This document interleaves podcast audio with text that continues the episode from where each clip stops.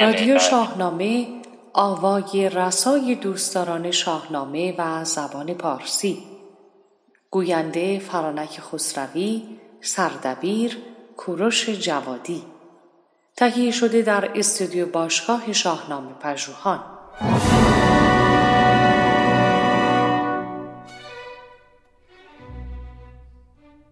با اندوه فراوان برای درگذشت مرشد سعیدی این برنامه را آغاز می کنیم.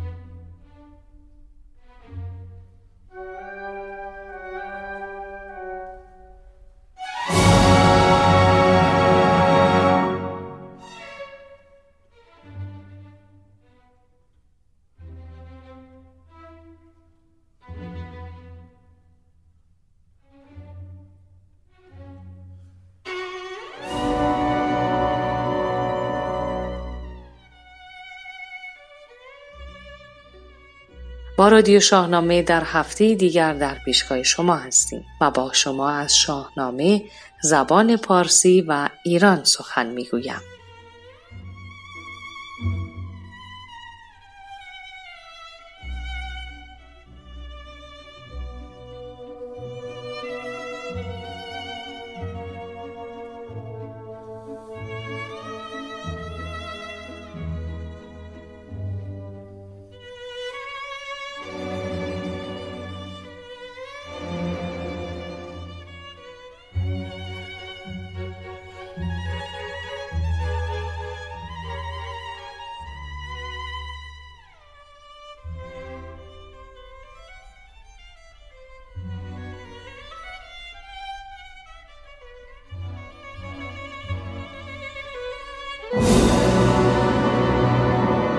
آنچه در بخش پانزدهم رادیو شاهنامه میشنوید.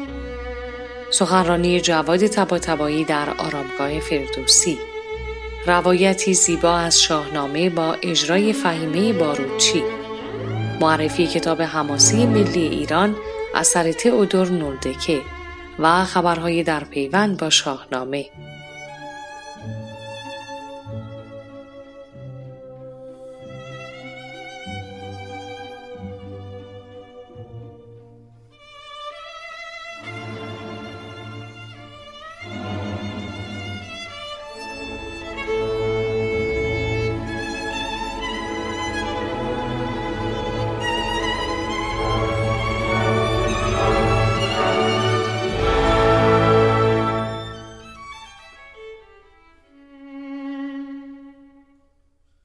جواد تباتبایی زاده تبریز استاد دانشگاه و پژوهشگر ایرانی در زمینه فلسفه، تاریخ و سیاست است. پروژه اصلی و مهمترین اثر او تعملی درباره ایران است که آنطور که خود او می‌گوید تلاشی برای فهم مشکل امروز ایران با تدوین تاریخ اندیشه در ایران دوران جدید از صفویه بدین سوی و با در نظر گرفتن ایران نه به عنوان بحثی سیاسی و لاجرم ایدولوژیکی بلکه همچون موضوع تعمل فلسفی برای فهم آن به عنوان سرزمینی متشکل از اقوام مختلف در نسبت با تاریخ و جهان است. تباتبایی از شارحان نظریه ایران شهری است که در آن کل نظام سیاسی ایران را در گذر تاریخ متأثر از فرهنگ ایران می‌داند فرهنگی که نه متعلق به یک قوم خاص بلکه ترکیبی از اقوام مختلف در مرزهای فرهنگی به نام ایران بوده است. جواد طباطبایی زبان فارسی را یکی از قدیمی ترین و استوارترین زبانهایی می داند که تبدیل به زبان فرهنگی همه ایرانیان شده است. وی همچنین کوشش های ترک سازانه را که از سوی ترکیه و پان‌ترکیست ها دنبال می شود خطری بزرگ برای ایران می داند. جواد تباتبایی در سال 1376 موفق شد جایزه نقل آکادمیک ترین نشان علمی فرانسه و مدال نقره تحقیقات در علم سیاست را از دانشگاه کمبریج دریافت کند. در ادامه سخنرانی این اندیشمند را در آرامگاه فردوسی خواهیم شنید.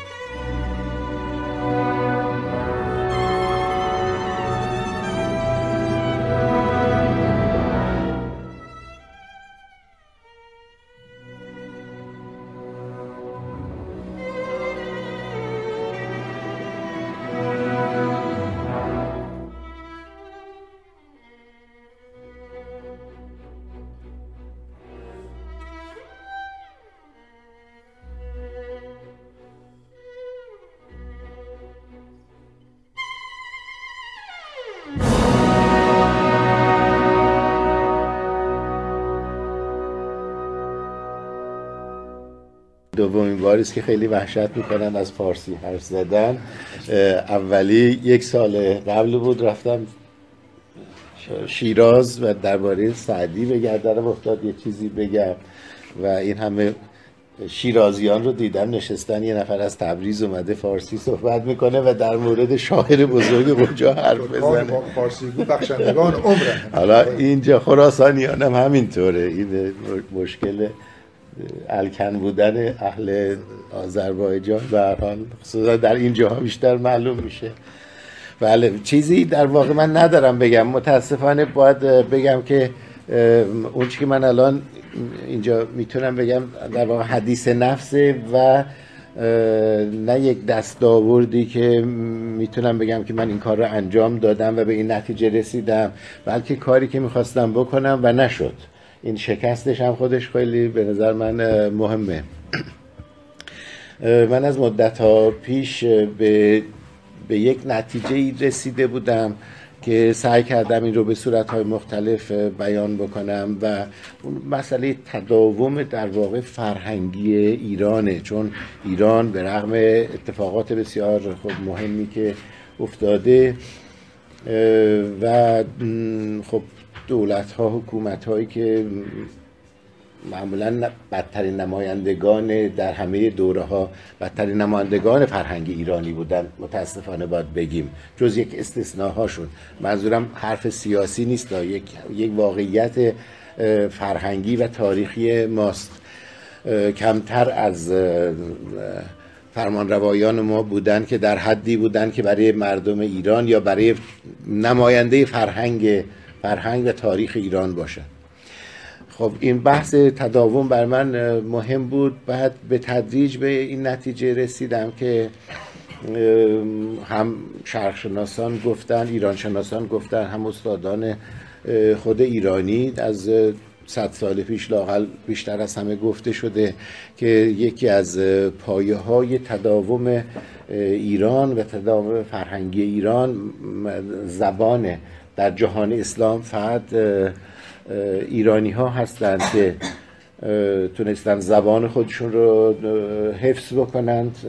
عرب نشدند اگرچه مسلمان شدند ولی عرب نشدند و حساب خودشون رو از همون آغاز هم تا حد زیادی جدا کردن. هیچ وقت ما وارد در داخل خلافت نبودیم و با خلافت به شیوه های مختلف هم جنگیدیم.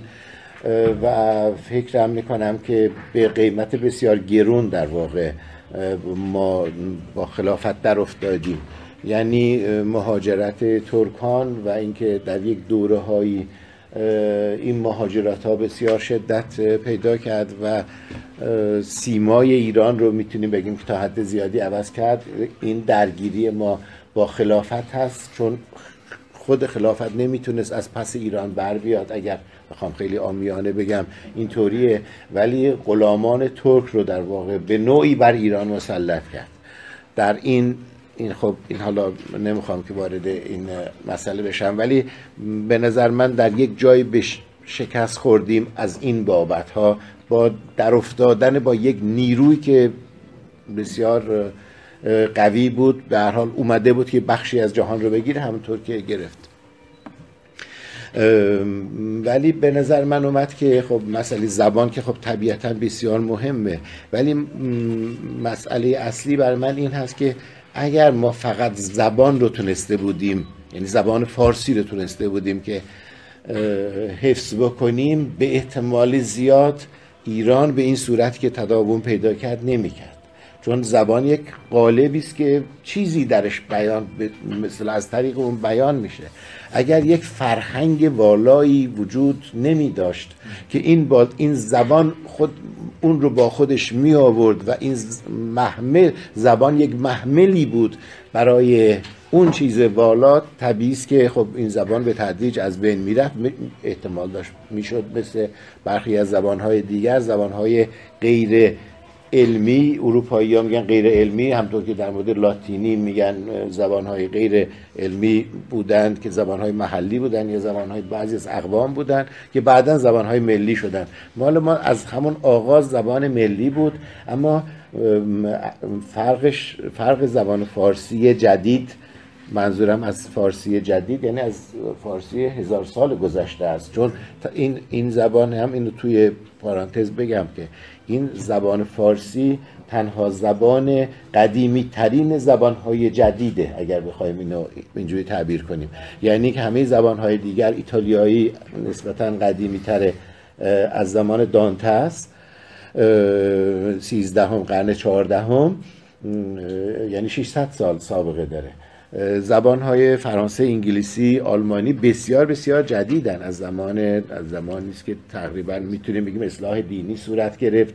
زبان کتاب دینی متن مقدس رو به این زبان ها ترجمه کردن و این زبان ها استوار شدن. مثل زبان آلمانی که زبان لوتره که انجیل رو ترجمه کرد.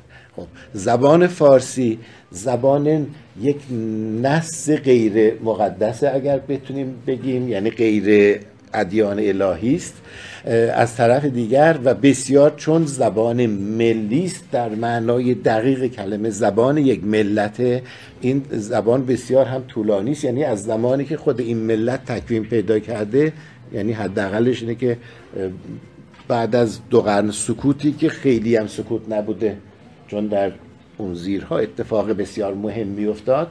اما حالا به این تعبیر رو حفظ کنیم می‌تونیم بگیم که به این اعتبار لاقل زبان فارسی و ملیت ایرانی که با این زبان عجین شده.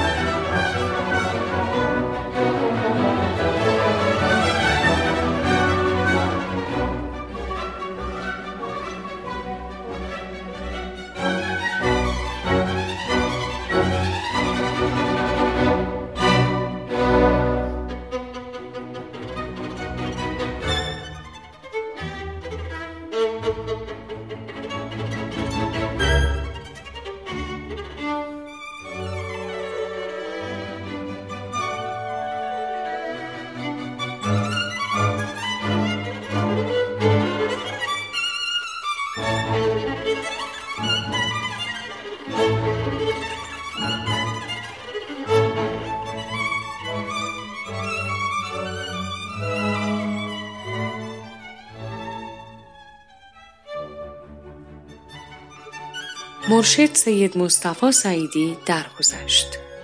مرشد سید مصطفی سعیدی پیشکسوت شاهنامه خانی و آخرین بازمانده نسل کهن نقالان کشور در بروجرد بود. او که از هنرمندان برجسته نقالی بود، پنجشنبه یکم اسفند ماه درگذشت. مرشد سعیدی در سیزده سالگی برای نخستین بار در قهوه خانه حاج عباس شاخ نبات پای نقل مرشد کرم می نشیند و شیفته این هنر می شود. مرشد سعیدی از اثرگذارترین نقالان بوده و در ترویج این هنر در میان دوستداران نقالی نقش مهمی داشتند. پس از درگذشت مرشد ترابی، مرشد سعیدی هنر نقالی را نمایندگی می کردند. اکنون هنر نقالی اثرگذارترین چهره خود را از دست داده است. سعیدی در سال 1316 در روستای کلاهدوز کزاز عراق متولد شد و از سن 15 سالگی فعالیت های شاهنامه خانی و نقالی را آغاز کرده است. او در میان 53 طرح و نام از استانهای مختلف توانست به عنوان گنجینه زنده بشری در فهرست حاملان میراث فرهنگی ناملموس ثبت ملی شود. مردمی که سالها پای نقل و کلام سید مصطفی نشستند و داستانهای شاهنامه را میشنوند می‌دانند که او آخرین بازمانده از نسل نقالان قدیم ایران است و به او لقب هنجر ارغوانی دادند. حاصل سالها تلاش این چهره ارزشمند هنر ایران دو جلد تومار شاهنامه فردوسی است که به چاپ رسیده است. با هم روایتی زیبا از شاهنامه را با هنرمندی فهیمی باروچی از زنان نقال ایران زمین با همراهی پیانو خواهیم شنید. آنچه میشنوید در آین سپاس استاد علی اکبر صادقی و به مناسبت بزرگ داشته ایشان به اجرا درآمده است.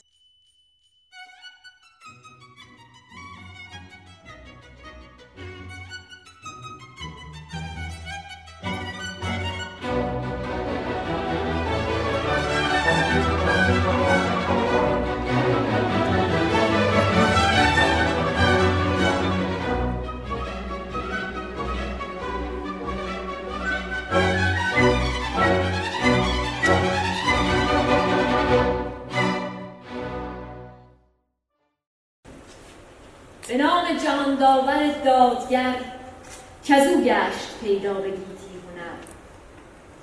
خداوند هستی و هم راستی نخواهد ز تو کژی و کاسی کیکاووس پادشاه ایران زمین. که احتمالا اسمش به گوش همه شما خورده.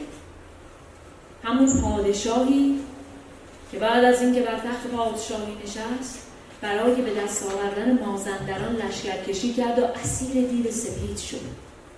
که تمامتن رستم دستان برای نجاتش هفت خان رو پشت سر گذاشت.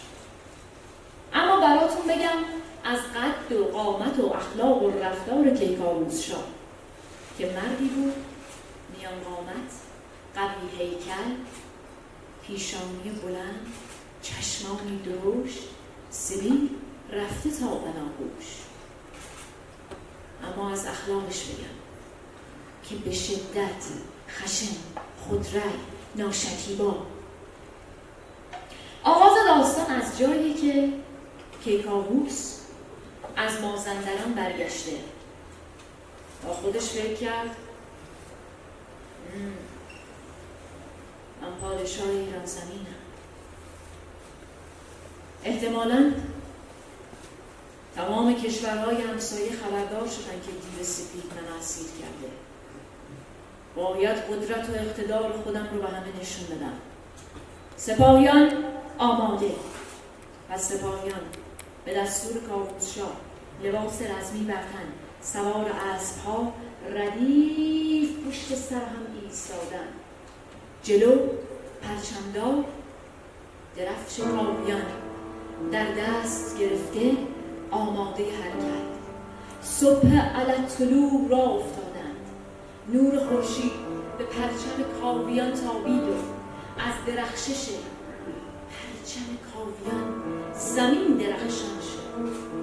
زمین سرخ و سبز و کبود و بنفش ز تابیدن کاویانی درفش.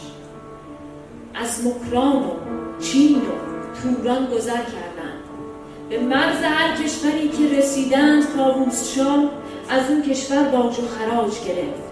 رفتند رسیدند به روم حبشه شام. دشت سواران نیزه گذار و هماوران. اما بربرها راضی به دادن باج و خراج نشدند. پس کابوس دستور داد که سپاهیان به زور شمشیر از اونها باج و خراج بگیرند. کابوس خوشحال از اینکه اقتدار و قدرت خودش رو به تمام کشورهای همسایه نشون داده تصمیم گرفت که بره سیستان. خبر به گوش تهمتن رستم دستان رسید. دستور داد همه جا رو با مشت و گلاب شستن بهترین خوراک ها رو آماده کردن. کنیزان به ردیف صف کشیدن. یکی گلابهاش طلا در دستش یکی اسفند رو می‌کنه یکی به یمن قدم پادشاه زمین رو پر از گل کرده. کیکاووس مدتی مهمان تهمتن رستم دستان بود که نامه ای رسید. که چه نشستی شاه؟ پادشاه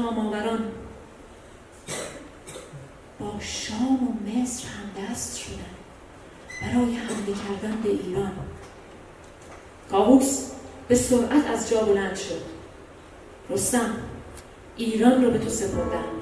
سپاهیان آماده از دشت گذشتند به دریا رسیدند صد کشتی جنگی. سواران سوار شدند از آبهای خروشان گذشتند میمنه مصر میسره شام. روبرو تا چون از کشتی ها پیاده شدند به دشتی رسیدند. تا چشم کار می‌کنه سپاهی ایستاده. زمین و زمان یک سر قرد آهن.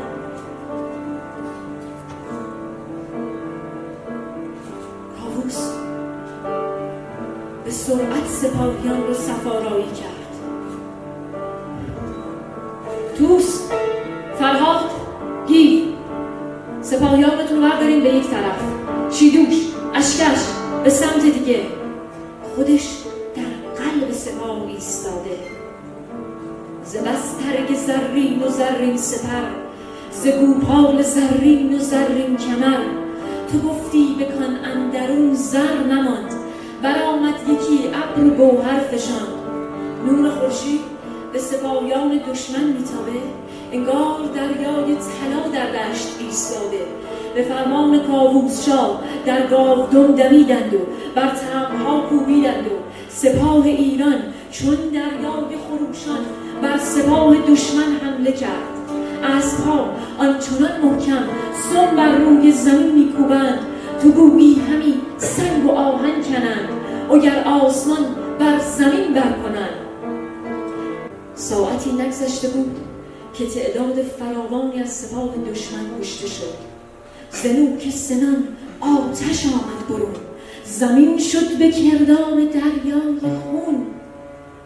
شاه ماوران دید سپاهیانش همه نابود شدند. دست سر پا چون برگ خزان زیر پای اسپاس سلاح انداخت.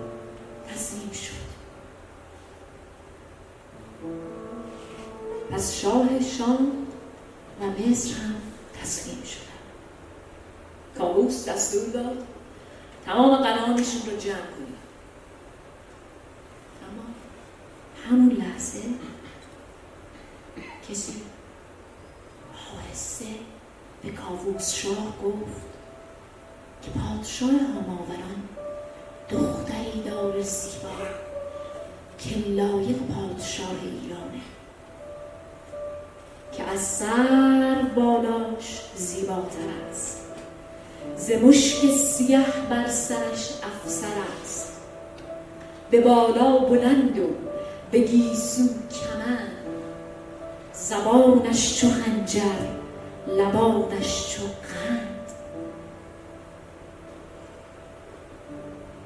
به شاه ماوران بگیم دخترش رو خواستگارم اما بشنوید از شاه ماوران که وقتی خبر به گوشش رسید دنیا در برابر چشمانش تیره و تار شد. هم جنگ رو باخته هم غنیمت داده هم قرار تک دخترش رو بده. خودش رو به کاخ رسون دخترش رو صدا کرد. همه شما اسم دختر شاه هماوران به گوشتون خورده. اون کسی نیست به جز بلند سوداوه. یه دست به افتخارشون بزنید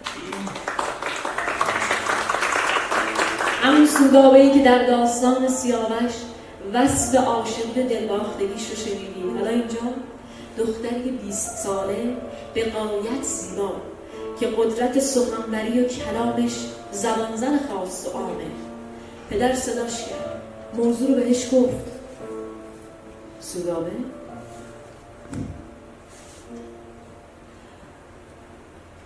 کابوس شهریار جهانه وصلت با اون قدرت و ثروت میاره. ما هم که جنگ و باختیم و چاره نداریم پدر. شاه آماوران فهمید دخترش به این وصلت رضایت داده. بفرمود تا خسرو خسته دل پرستنده سیصد اماری چهل. هزار از سر و اسب و اشتر هزار. هزار تا اسب و استر آوردن. پارچه های زربفت و زر و دینار جهیزیه این دختر زیبا به سمت کابوس شد. دختر زیبا نشسته توی یک کجاوه. کابوس شاه وسط دشت ایستاده. که صدای زنگش رو کاروانی داره به سمتش میاد. شطور روی زمین نشست. سودابه. پرده اماری کنار. چشمش که به قد و قامت مردانه کابوس افتاد. لبخندی زد و آرام از کجاوه بیرون آمد. پیراهن سرخ برتن توری زیبا هجاب صورت در برابر کابوس شاه زمین ادب بوسه داد کابوس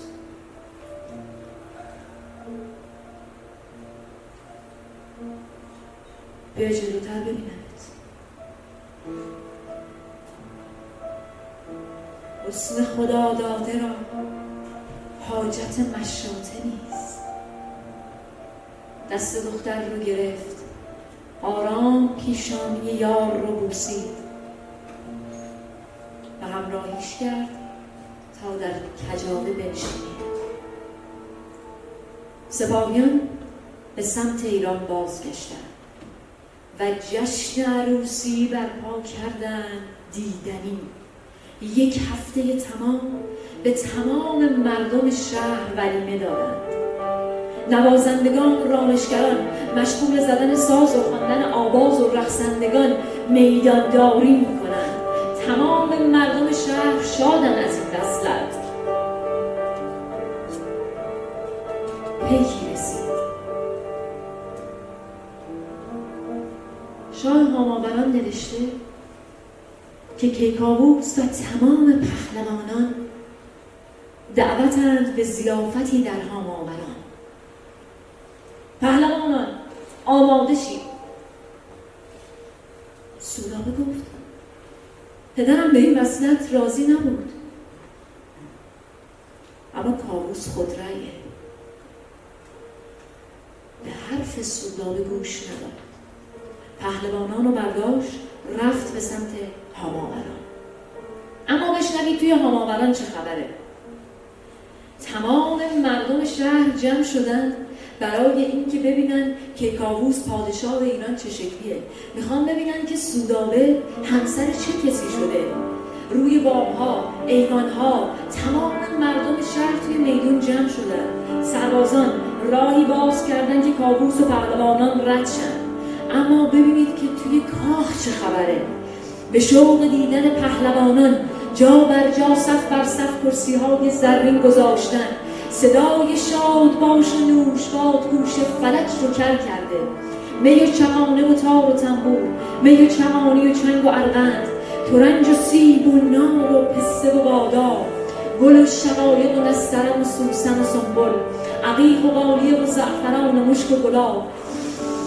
سپند و عود و عنبر و مجمر و لادن گل به خرمن سنبل به دامن شقایق دسته دسته ریحان بسته بسته انبر سوخته مجمر افروخته گل گلشن شمع روشن ترانه اود زمزمه رود نقمه کف ناله دف باده مسما بادام معنا نقل معنا مرغ مسما. عیش چون این مجلسی برپا کردن. اما همون لحظه که کاووس شاه مست از خوردن باده قهقه ها به آسمان می رسید کسی دستش رو گرفت. تا آمد به خودش به جمعه تو قل و زنجیره. همه پهلوونا رو اسیر کردند و به سیاه چال بردند. برید سوراوه رو بیارید. بشنوید از سودابه یله داده روی تخت مشغول خوردن انگور. در باز شد. کنیزک ها یکی یکی وارد شدن. شما؟ اینجا؟ فهمید که چه اتفاقی افتاده. چو سوداب پوشیدگان را بدید به تن جامعه خسروی بردارید به مشک سیه اندر آویخت چند به فندق دو را به خون داد رنگ. به دیشان چنین گفت کین کار کرد؟ ستوده ندانند مردان مرد. چرا روز جنگش نکردید بعد؟ که جامش زره بود و تختش سمن فرستادگان را سگان کرد نام. سمن کرد پرخون از آن ننگ و نام. ز جدایی نخواهم. گفت اگر خاک باشد ما را نهفت. چو کابوس را بند باید کشید مرا بیگنه سر بباید برید. سوداور کت بسته بردن همون جایی که کابوس بود. اما بشنوید از ایران. خبر؟ گوش به گوش به همه جا رسید که ایران پادشاهی نداره. تازیان ترکان بربرها از همه طرف به ایران حمله کردند. مردم همه در خانه ها پنهان شدند. عده خودشون رسوندن سیستان پیش تهمتن رستم دستان که ما را ها تو هستی رها. چو کم شد سر و تاج کاووس شاه. دریغ است ایران که ویران شود. کنام پلنگان شیران شود؟ همه جای جنگی سواران بودی نشستن گه شهریاران بودی. کنون جای سختی جای بلاست. نشستن گه تیز چنگ اجده هاست برابر رستم ز چشم آب زرد. دلش گشت پرخون از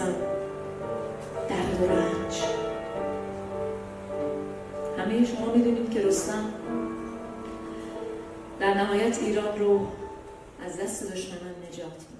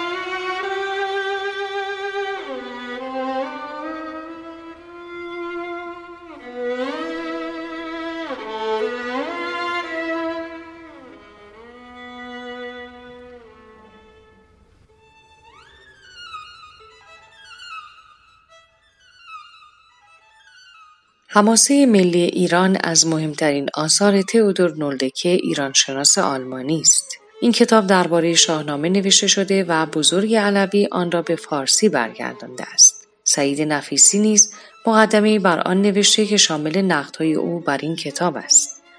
آشنایی نولدکه با زبانهای سامی، عبری، عربی و پارسی باعث شده است که او در این کتاب بررسی های ساختاری شاهنامه بپردازد و نکات قابل توجهی را در این خصوص مطرح نماید که از این دید شاید او یکی از نخستین کسانی است که باب چنین پژوهشهایی را درباره شاهنامه گشوده است. شناخت نولدکه درباره آثار حماسی و ادبیات اساطیری سایر کشورها ملتها و مقایسه شخصیتها و رویدادهای شاهنامه با وقایع موجود در آنها از دیگر های این کتاب است که همین موضوعی که از دلایلی است که این کتاب کم حجم را از ارزش ادبی و تحقیقی ویژه‌ای برخوردار کرده است. به گونه ای که خوانندگان و پژوهشگران را بران می‌دارد که نکته هایی که نولدکه در کتاب به آنها اشاره کرده را پی گرفته و به یافته های جدیدی در این باره دست یابند. مروری کوتاه بر برخی از داستانهای شاهنامه بررسی ویژگی های برخی از پهلوانان نامدار شاهنامه همچون رستم، سهراب و اسفندیار نقش زنان در شاهنامه از موضوعاتی است که نولدکه به آنها پرداخته است. هرچند نولدکه در این کتاب اشتباهاتی داشته است که از مهمترین دلایل آن می‌توان به محدودیت منابع زمان پژوهش و استناد و اعتماد به برخی از منابع نشندان معتبر همچون مقدمه شاهنامه بایسنگوری اشاره کرد اما این اثر نکات برجسته و ویژه‌ای را دارا می باشد که به آن ارزش بخشیده است. از جمله اشتباهات این کتاب می توان به نسبت دادن منظومه یوسف و زلیخا به فردوسی موضوع تقدیم شاهنامه به سلطان محمود غزنوی اشاره داشت که امروز با ها و مطالعات انجام شده نادرستی آن بر همگان اثبات شده است. از طرفی آشنا نبودن نلدکه با درونمایی زبان پارسی ها و ریزکاری های آن باعث شده که در برخی قسمت ها شاهد خطاهای برداشتی از معنای ابیات توسط نویسنده باشیم. سعید نفیسی در مقدمه مختصر خود بر این کتاب به پاره از مشکلات و اشتباهات برداشتی اشاره داشته است. ولی در واقع حماسه ملی ایران از جهات بسیاری اثری است برجسته که هماره مورد توجه و علاقه پژوهشگران و چراغ راه آنان در آشنایی بیشتر با مفاهیم شاهنامه بوده است.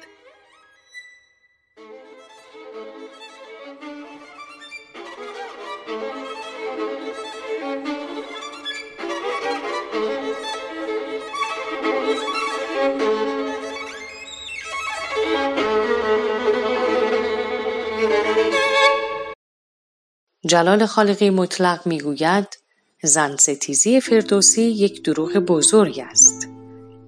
در کتاب های حماسی دیگر کشورها مثل ایلیاد جایگاه زنان از هوس و عشق فراتر نمی رود. اما در شاهنامه زنان کارکردهای بنیادین دارند. زن تنها زیور نیست و به پاس مرد از او سخن گفته نمی شود. حتی در شاهنامه سه زن یعنی همای چهرزاد دختر بهمن و مادر داراب پوراندخ و آزرمیدخ به پادشاهی ایران می‌رسند که تأکیدی دیگر بر جایگاه بالای زنان در شاهنامه است. فرانک مادر فریدون یکی از زنان خردمند شاهنامه است که با بکارگیری سیاست فرزند خود را پرورانده و او را برای نجات ایران و ایرانیان از دست زحاک آماده می کند. گردآفرید این زن جوان ویژگی های زنانگی، تننازی، جنگاوری و دلاوری را توأم با هم دارد به طوری که نولدکه ایرانشناس و شاهنامه شناس بزرگ آلمانی از شخصیت این زن شاهنامه‌ای به هیجان آمده و چند جا به آن اشاره کرده است. سیندخت همسر مهراب پادشاه کابلستان و مادر رودابه یکی دیگر از زنان چارساز شاهنامه است که در ماجرای ازدواج زال و رودابه به رسالت نزد سام می رود و او را از جنگ با کابلستان برحضر می دارد و در کاری کامگار است که مردانی بزرگ و نامدار مانند زال، سام و منوچهر در آن در می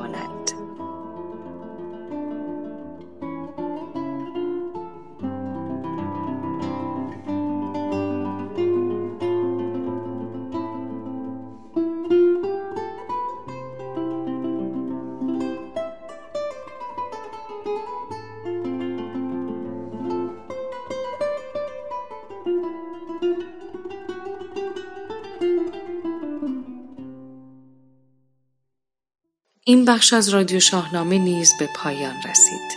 به پایان سال نزدیک می شویم زمستان را پشت سر گذاشته و به بهار خواهیم رسید و خورسندیم که در هر فصل و هر هفته در کنار شما هستیم. امید که هماره کامکار باشید. بدرود.